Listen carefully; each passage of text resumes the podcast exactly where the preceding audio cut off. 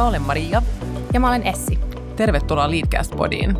Tässä podissa me keskustellaan menestyneiden johtajien kanssa uran kohokohdista ja pohjanoteerauksista, hyvistä ja huonoista neuvoista ja kaikesta siitä, mitä johtajuus tarkoittaa ja edellyttää. Jos haluat motivaatiota tai vinkkejä omalle urallesi, erilaisia näkökulmia tai vain kuulla inspiroivia ja upeita uratarinoita, kuuntelet juuri oikeaa podcastia.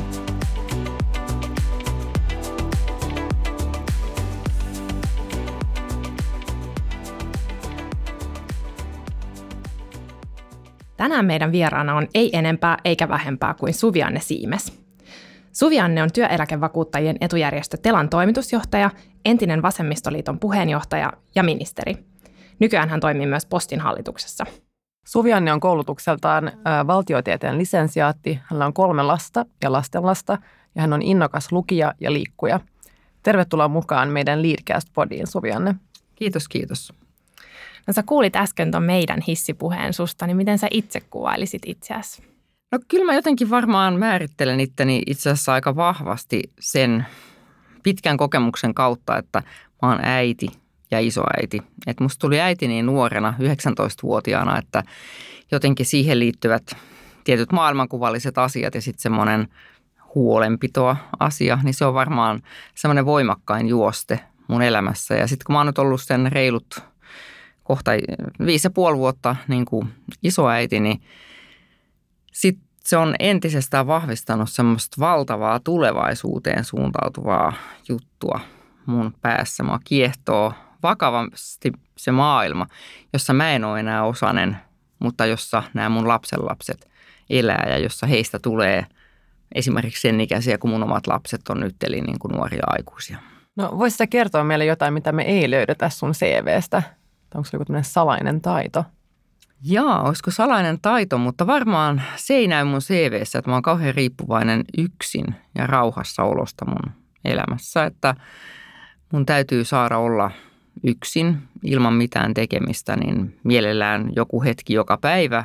Ja sitten jos niin kun menee paljon päiviä, että semmoista ole, niin sitten vähän pitempi aika. Että mä oon aina ajatellut, että se liittyy jotenkin semmoiseen, että mulla on aistit ihan kauhean auki – ja mä jotenkin koko ajan hengitän maailmaa ja toisten ihmisten tuntemuksia ja kaikkea, kun mä oon toisten ihmisten kanssa. Ja jotta mä pysyn niin kuin itse semmoisena kokonaisena, niin mun pitää niin kuin hengitellä se välillä ulos. Kuulostaa, että se on sulle palauttavaa.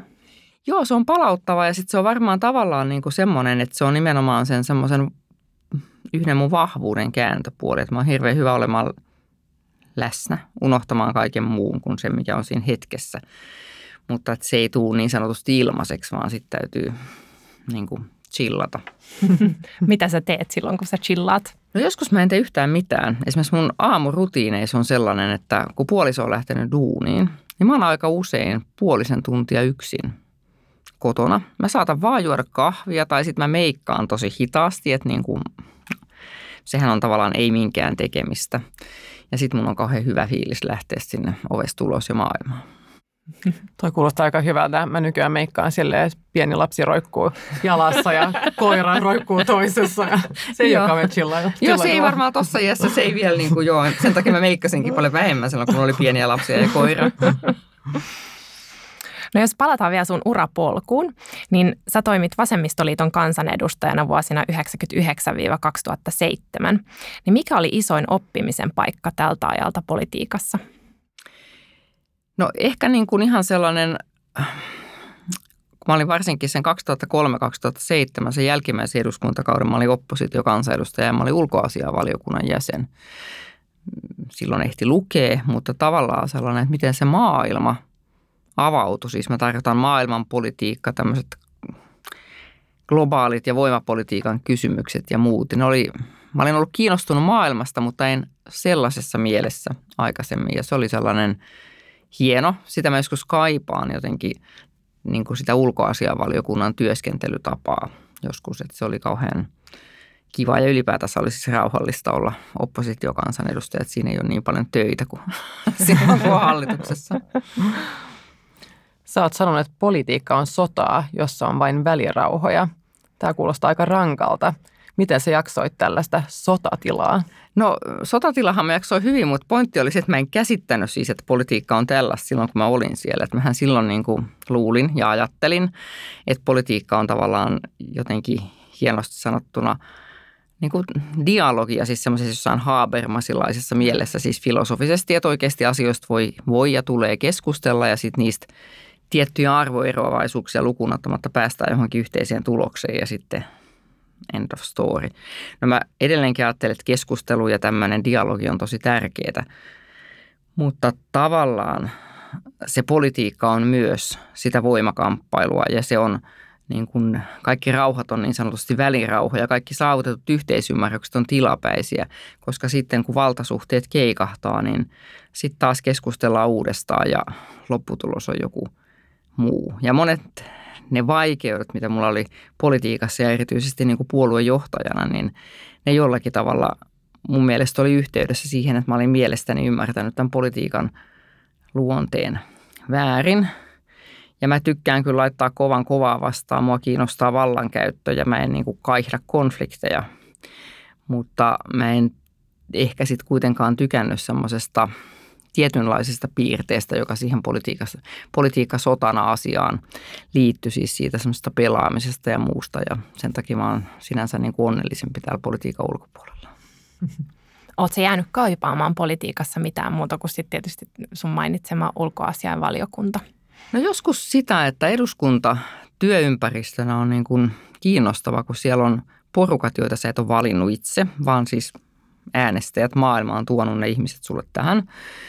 Ja ne ihmiset on keskenään tosi erilaisia, että että niin kuin täällä siistissä sisätyössä, mitä mä nykyään muuten teen, niin mähän on tekemisessä pääosin korkeasti koulutettujen, pääosin kaupungissa asuvien ja pääosin yhteiskunnasta jollain niin kuin metatasolla vähän samalla tavalla ajattelevien kanssa. Mutta eduskunnassa oli niin kuin koko kirjo, koulutusten kirjo, taustojen kirjo, murteiden kirjo, poliittisten ja alueellisten kulttuurien kirjo – ja, ja se oli niin kuin rikas paikka tässä mielessä, niin sitä mä joskus kaipaan. Ja tavallaan sitä, että puoluejohtajana erityisesti, niin koko Suomi alkoi olla mulle olemassa, kun mä joka vuosi pari kertaa, oli vaalit tai ei, niin pari kertaa vuodessa kiersin Suomea. Että nythän mä elän tämmöistä niin kuin melkein arki on kehä ykkösen sisäpuolella ja sitten niin kuin vapaa-aika on vähän kehä kolmosen toisellakin puolella, mutta kuitenkin tosi paljon vähemmän ulottuvuuksia tässä mielessä kuin mitä politiikassa aikana oli.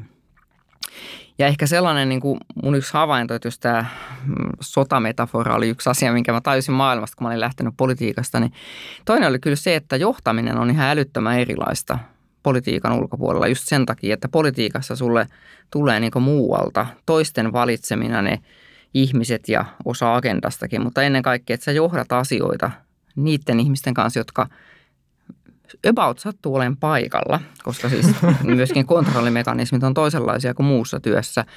Ja sitten niin kuin muissa organisaatioissa niin kuin johtaja voi valita ainakin osan jengistä. Se voi oikeasti käyttää direktio-oikeutta, että milloin tullaan paikalle ja milloin ollaan veksia, millaisia kokouksia on ja kuinka me näitä asioita hoidetaan. Että se oli semmoinen niin kuin paljon improvisoivampi ja impressionistisempi se politiikan maailma sä pystyt nyt ennakoimaan yhden meidän kysymyksen, joka oli nimenomaan tämä, miten johtaminen eroaa politiikassa ja, ja sen ulkopuolella. Mitkä olisivat semmoiset johtajan ominaisuudet, mitkä on erityisen tärkeitä, kun johdetaan politiikan maailmassa?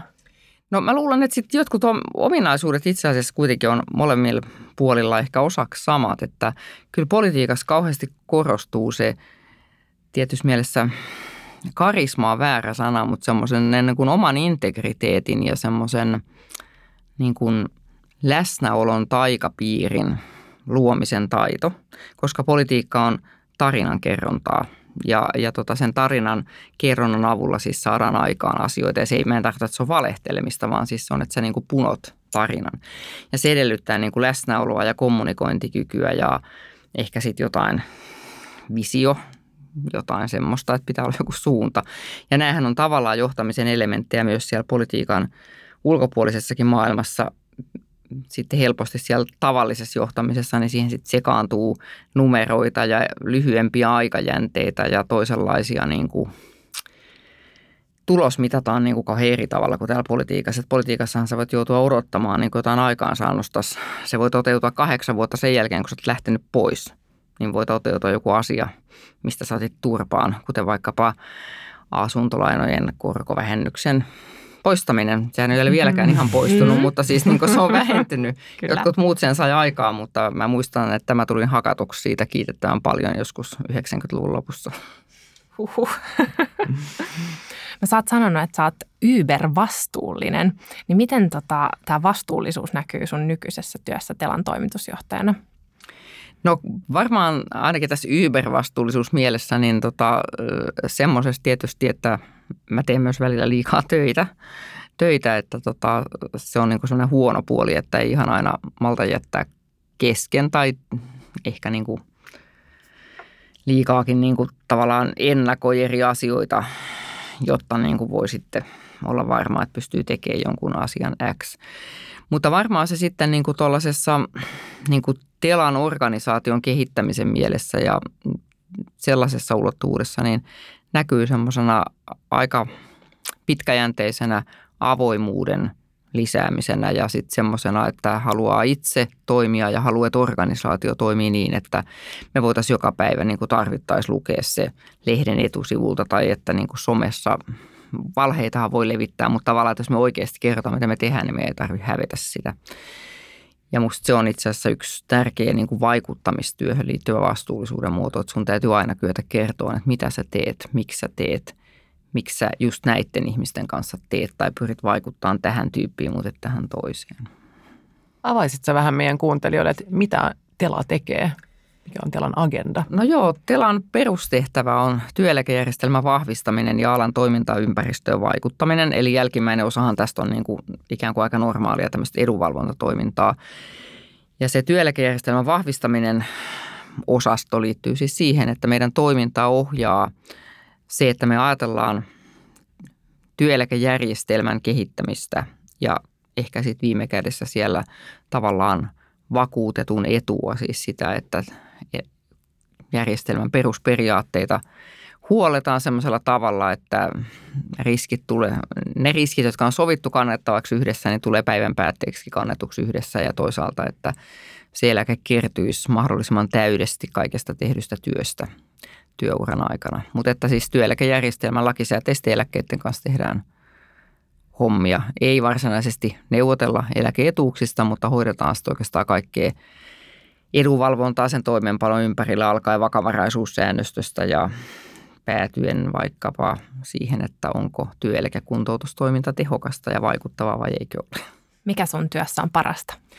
No kyllä ne on ihmiset, että ihmisten kanssa mä teen töitä sekä toimistolle että toimisto ulkopuolella ja se on musta kiinnostavaa ja, ja antoisaa. Välistähän se on sitten myös vaikeaa. Ja sitten semmoinen toinen, mistä mä tykkään tässä työssä on se, että tämä on aidosti myös tulevien sukupolvien eteen tehtävää työtä. Että kun tämä meidän eläkejärjestelmä on vain osittain rahastoitu, niin tässä aidosti pitää miettiä sitä, että kuinka erilaisissa ulkoisissa olosuhteissa tätä kehittämistä hoidetaan niin, että tämä on riittävän reilu sekä aiemmin tähän maailmaan syntyneiden että myöhemmin tähän maailmaan syntyneiden ihmisten kannalta. Ja mä koen sen motivoivaksi. Tämä jakso on tehty yhteistyössä Boston Consulting Groupin kanssa. BCG on kansainvälinen konsultointiyritys, jolla on tärkeää edistää monimuotoisuutta työelämässä. Yksi merkittäviä BCGn projekteja on Women at BCG, joka tukee naisten uramenestystä ja tyytyväisyyttä BCGllä, mikä on meistä tietysti ihan mahtava aloite. Suomen talouskasvu on hidastumassa ja, ja työvoiman saatavuus vaikuttaa eläkkeisiin – ja eläkemenot on jo nyt suurempi kuin sisään tulevat maksut. Miten nuoren työikäisen pitäisi varautua tämmöiseen kehitykseen? No nuoren työikäisen kaikkein tärkein tai kaksi tärkeintä asiaa, mitä sen pitää tehdä, niin toinen on se, että se huolehtii – pitkäjänteisesti omasta jaksamisestaan ja työkyvystään ja kyvystään oppia, koska varmasti työuran aikana tulee monta kertaa eteen tota, uusien asioiden opettelua ja mahdollisesti alanvaihtoa. Ja toinen on sitten se, että pyrkii pysymään työn tai yrittäjyyden syrjässä kiinni eri elämänvaiheissa. Työttömyyshän ei ole aina semmoista, mitä itse valitset, mutta vaikkapa niin kuin perheen perustamisen ja tämmöisen yhteydessä, niin – että lähti siitä, että silloinkin kun on muita aktiviteetteja etualalla, niin jos jollakin juosteella kiinni siellä töissä, koska tämä meidän työeläke kertyy elinaikaisesta ansiosta ja sitä olisi niin kuin ihan hyvä, että jos ei ole kauhean moni semmoisia vuosia, ettei sitä ansio olisi yhtään. Ja tavallaan tämä omasta työkyvystä ja jaksamisesta huolehtiminenkin, niin sehän on tavallaan sitä, että sitten sä jaksat sen yli 40 vuotta tehdä töitä. Sillä saa tulevaisuudessakin asiallisen työeläkkeen. Hyvä neuvo. Miten sä oot itse jaksanut?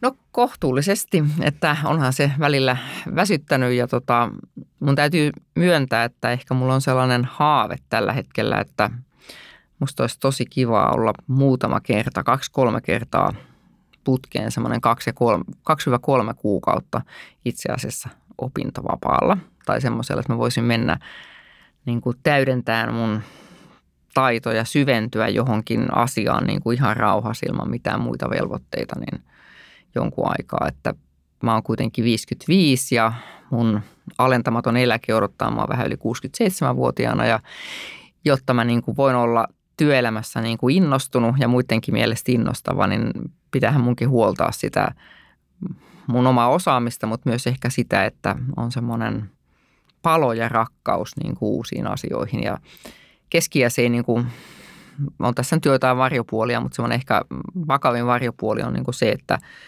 että hän saa vähän tehdä töitä sen eteen, ettei niin kuin kyynisty. Ja uusien asioiden opettelu ja oman osaamisen syventäminen on mun mielestä hirveän hyvä lääke kyynistymistä vastaan. Oletko jo katsonut valmiiksi jotain kursseja tai opettajia, no, mitä kiinnostaa? No en. en. Tämä on vielä vähän tota, tälleen embryoasteella.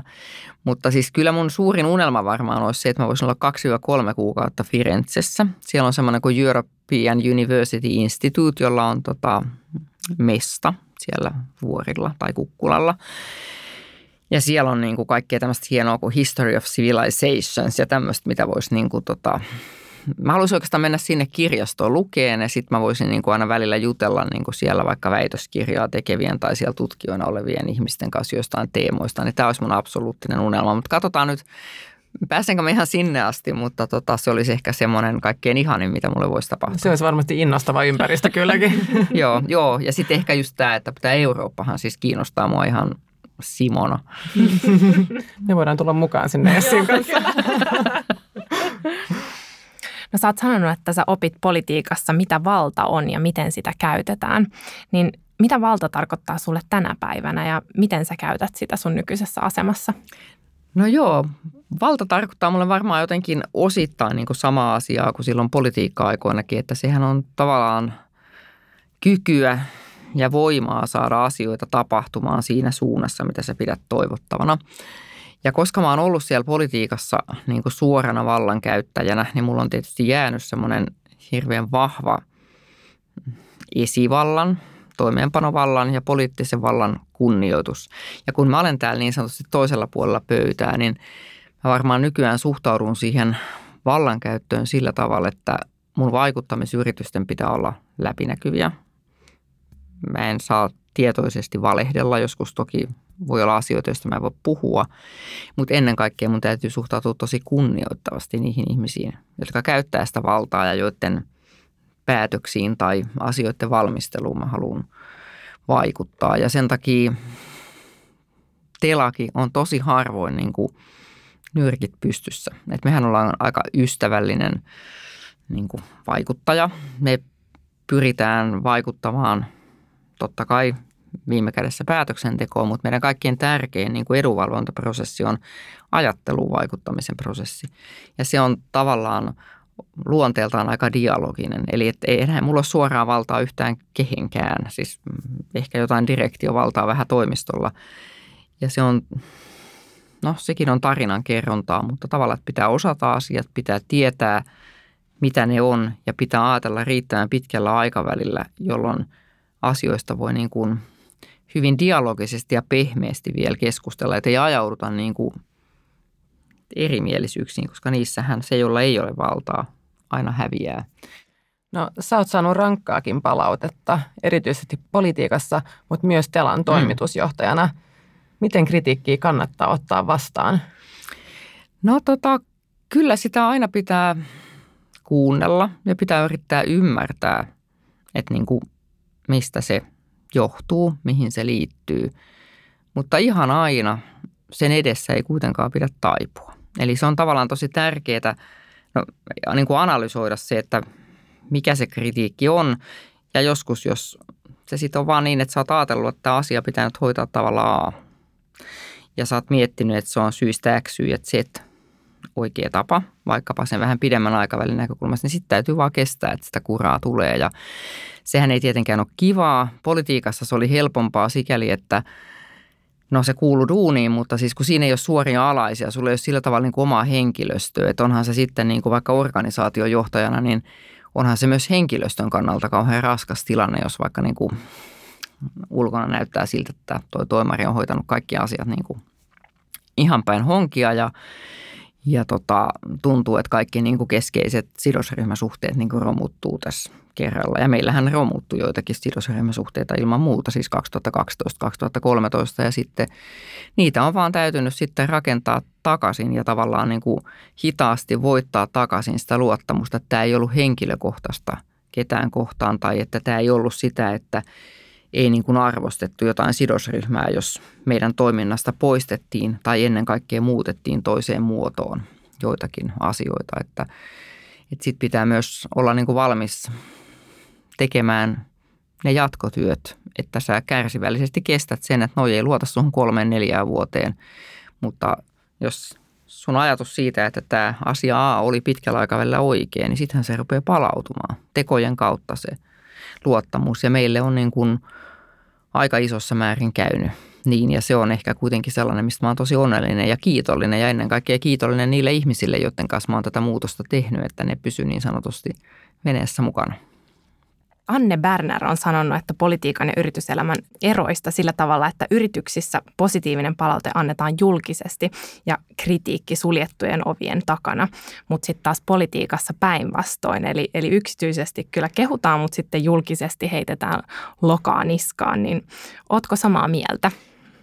Kyllä mä oon aika paljon samaa mieltä, mutta kyllä politiikassakin sitten saa myös hyvää palautetta avoimesti, että Anne ei sitä nyt kokeillut, mutta niin kuin, kyllähän esimerkiksi se, että tota, poliitikkoja valitaan uudestaan eduskuntaan. Vaikeiden päätöstenkin jälkeen he saa uudestaan kansalaisten luottamuksen, niin sehän on äärimmäisen positiivista palautetta, palautetta mutta se on ihan totta, että, että semmoinen kaverin niin kuin myönteinen kehuminen ja kannustaminen ja sparraaminen, niin se on aivan liian vähällä, niin kuin varsinkin politiikan julkikuvassa, että sitä ehkä oikeasti on enemmän – ja mä luulen, että kansalaisetkin sekä ymmärtäisi että arvostaisi politiikkaa enempi, jos siellä näkyisi, että ne on ihan samalla tavalla niin kuin työskentely- ja yhteistyösuhteita kuin meidän arkielämässäkin, että niihin kuuluu sekä sadepäivät että aurinko. No miten sun mielestä kannattaa antaa kriittistä palautetta? Me puhuttiin tässä ennen meidän tapaamista Essin kanssa, että me ollaan ainakin molemmat vähän huonoja huomioimaan se, se positiivinen palaute sen yhden mm. kritiikin joukossa. Ja, ja me ollaan kuultu, että palautteen annossa pitäisikin yhtä kritiikkiä vastaan antaa viisi hyvää juttua. Onko sinulla jotain tämmöistä teesiä, mitä sä noudatat? No ei. Mä ensinnäkin inhoon sitä hampurilaismallia, että pitää paketoida. Mä en ole koskaan osannut olla semmoinen. Että tota, jotenkin mä ajattelen, että se kriittinen tai korjaava palaute, niin se pitäisi vaan antaa niin, kuin niin lähellä sitä sattunutta vahinkoa tai puutteellisesti tehtyä tekemistä, että sen voisi niin suoraan ottaa puheeksi. Ja sitten, mutta tähän mittasuht, niin kuin näihin suhteisiin mä kuitenkin uskon, että sitten pitää vaan viljellä sitä kiitosta ja positiivista palautetta niin kuin aina kun on mahdollista. Ja sitten sitä pitää oppia, opetella itsekin ottamaan niin kuin vastaan, että semmoinen asia, jonka mä opin lääketeollisuus kun mä olin siellä töissä, niin oli, yksi, oli monta hyvää hallituksen puheenjohtajaa, mutta yksi oli ihan huippua jäänyt mieleen, kun se, se jostakin saantoi mulle positiivista palautetta. Ja sitten mä olin vähän niin kuin se, että vaikeana ja rupesin sanoa jotain muuta. Ja sitten sanoit, että kuule Suvianne, nyt otetaan tämä uusiksi. Että sun pitää ihan ensimmäiseksi sanoa kiitos, kun mä oon kertonut tämän, ja sitten vasta mennä seuraavaan asiaan. Ja, ja tota, mä tajusin, että se on myös meidän semmoinen heikko kohta suomalaisina, siis hänellä oli tämmöinen amerikkalainen johtamiskoulutus, niin se on semmoinen heikko kohta meillä suomalaisina, että me ei osata ottaa sitä kiitosta vastaan, koska se on ihan yhtä lailla lahja kuin se kriittinen palaute, koska siinä voi katsella, että mitä mä oon tehnyt oikein tai miltä tämä mun juttu on niin kuin myönteisessä mielessä näyttänyt toisen silmistä. Että sitä me liian helposti niin kuin myös paetaan. Ja se on ehkä se syy, miksi mä inhoan sitä hampurilaismallia, koska toinen nolostuu, kun kiittää. Sitten se on nolo, kun sä annat sen korjaavan palautteen. Ja, ja tota, sitten se taas, niin kuin, että se ei niin kuin ehdi keskittyä siihen keskimmäiseen osaan. Siksi vaan ollaan hiljaa sitten Suomessa. Joo. Mutta noi oli tosi hyviä neuvoja, mitä itsekin pitää muistaa, että sitä positiivista palautetta kannattaa viljellä ja, Mm. ja, sit Ja sano- vaalia. vaalia ja sano Mm. kiitos. Joo, kiitos on tosi tärkeä ja hyvä sana. Mm. No neuvoista puheen ollen, niin minkä neuvon sä antaisit nuoremmalle itsellesi, jos sä juttelisit vaikka kaksikymppisen Suviannen kanssa? Jaa, mä en tiedä osaisinko mä sitä kaksikymppistä neuvoa, mutta jos mä juttelisin kolmekymppisen Suviannen kanssa, niin mä antaisin sille sen neuvon, että ei tarvitse pelätä, elämä kantaa, ei haittaa, jos näyttää siltä, että ura ei lähde käyntiin tai että ei ole vakituisia töitä. Ja sitten mä sanoisin sille, että hankki vaan se neljäs lapsi, minkä mä siis jätin hankkimatta. Siirrytään sitten seuraavaksi tähän meidän sekuntihaasteeseen, eli toivotaan ensimmäisenä mieleen tulevaa vastausta. Onko valmis? Joo.